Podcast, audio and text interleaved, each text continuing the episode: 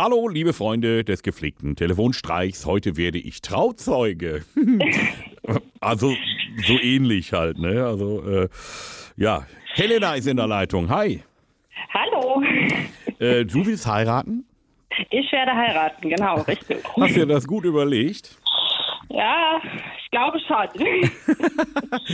Also das ist, ja, ich glaube schon. Das, ist, das klingt danach, als wenn dein Mann auch ab und zu den Schalk im Nacken hat. Genau, Und- richtig, der Polterabend. Der, ach so, der wird es einen geben bei euch. Es wird einen Polterabend bei uns geben. Ja, das ist gut. Und er poltert gerne. Er poltert sehr gerne, ja. Aber ja, bisher hoffentlich noch nicht auf dem eigenen Polterabend. Also, Nein. also der ist, ist noch unverheiratet. Also er ist noch, noch nicht gebraucht. Nein. So, und wenn er dann bei anderen eingeladen ist, was passiert dann, wenn er poltern geht? Wenn er poltern geht, dann organisiert er einen Maidrescher, Toilettenpapier, das wird da durchgehäckselt.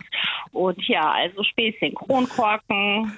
Also er macht Sauerei bis zum Abwinken. Genau, richtig. So, wie viele äh, Polterabende habt ihr denn so in den letzten Jahren gehabt um euch herum, wo er sich ausgetobt hat? Ja, ich denke mal so zehn.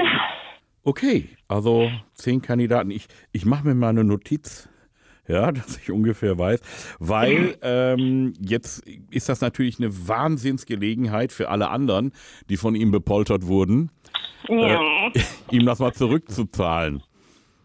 richtig. Ist das etwas, wovor du vielleicht dann als äh, zukünftige Braut auch ein bisschen Angst hast? Ja, davor habe ich tierisch Angst.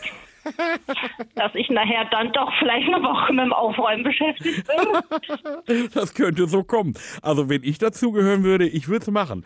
Aber ähm, gut, wir können das Ganze ja theoretisch ein bisschen ähm, anstiften und ähm, ich könnte ihn ja mal jetzt anrufen, quasi von offizieller Seite und ihm mal äh, sagen, dass uns da was gesteckt wurde, dass da gewisse Leute ganz Großes planen. Dann würde ich sagen, du entspannst dich, genießt das Ganze, was jetzt gleich passiert, hoffentlich. Ja. Ich gebe mir Mühe. Ja, nö, du brauchst jetzt keine Mühe mehr geben. Jetzt muss ich mir Mühe geben. Ja. Okay, also dein Teil der Arbeit äh, war getan, als du mir eine Mail geschrieben hast. Ja. Ja. Ja. Nur mal so fürs Gefühl, für alle, die das hören. Ist das schwierig, mir eine Mail zu schreiben? Nein, absolut gar nicht. Das ging echt äh, fix. Erklär mal, wie du es gemacht hast.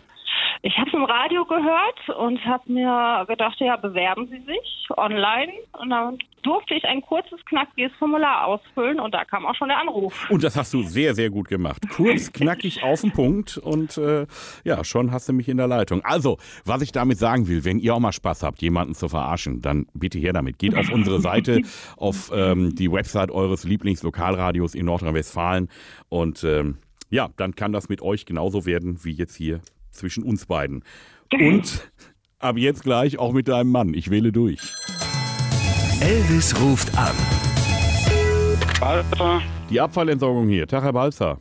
guten Tag. Ich muss mal ganz kurz nachfragen. Wir haben vor einer Stunde einen Anruf bekommen, wo sich jemand erkundigt hat nach dem, naja, Entsorgungsgebaren, wenn man bei einer Feierlichkeit irgendwie was macht. Und das macht uns ein bisschen nervös. Okay. Kann das sein, Sie werden dieses Jahr noch heiraten, Polterabend veranstalten, ne? Das ist richtig. Weil da ist jetzt auch Ihr Name in dem Telefonat und auch Ihre Adresse äh, ins Spiel gekommen. Weil und wir wurden konkret gefragt, äh, was wir von der Entsorgung denn wegmachen, wenn die da mal richtig poltern. Ja, Also da kommt, glaube ich, was auf Sie zu. dann kommen Sie mit allem Mann vorbei, oder? Und helfen Ja, fleißig. Eben nicht. Also Ach so, äh, schade. Ja, ich, deswegen frage ich mal nach, weil der hat sehr konkret gefragt. Also der hat da auch von Kipplaster gesprochen und allem drum und dran. Was ist denn da geplant bei Ihnen? Wer ist denn der eher? offenbar einer ihrer Hochzeitsgäste oder Polterabendgäste. Okay, okay.